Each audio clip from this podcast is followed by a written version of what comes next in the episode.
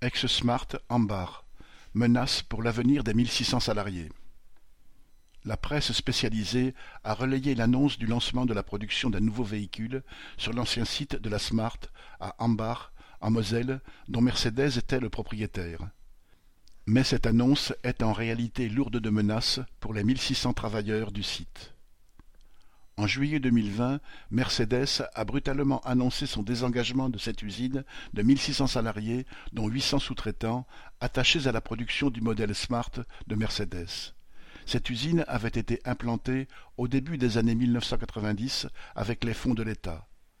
L'annonce était d'autant plus scandaleuse que, quelque temps auparavant, Mercedes, groupe Daimler, avait imposé des sacrifices aux salariés avec l'augmentation du temps de travail non payé, tout en touchant des subventions publiques, en échange du développement d'un nouveau modèle, la Smart électrique, disait ce grand patron.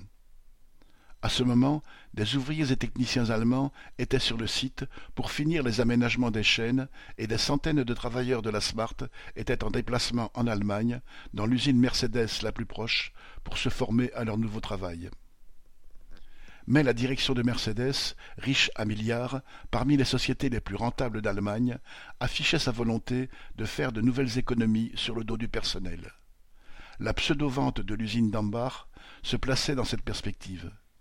L'acquéreur était un patron écossais lié au groupe Mercedes, novice dans l'automobile et à la tête du groupe chimique Ineos. Pour achever de se désengager vis-à-vis du personnel, Mercedes a adressé il y a peu un chèque de onze mille euros aux salariés de la Smart pour solde de tout compte. Pour calmer les travailleurs, Mercedes, avec l'appui des élus et du ministre, est allé chercher ce repreneur censé continuer d'assurer une production pendant quelques années.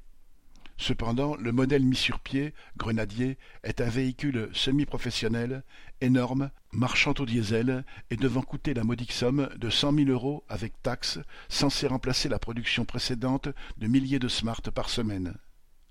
Il est certain qu'il ne s'agira pas d'une production de masse, si tant est qu'elle est à l'avenir. En fait, l'emploi de centaines de travailleurs est en jeu, si ce n'est celui de tous. Les mille six cents travailleurs de l'ex-Smart devront compter sur leur détermination pour ne pas être sacrifiés sur l'autel de cette carambouille. Correspondant Hello.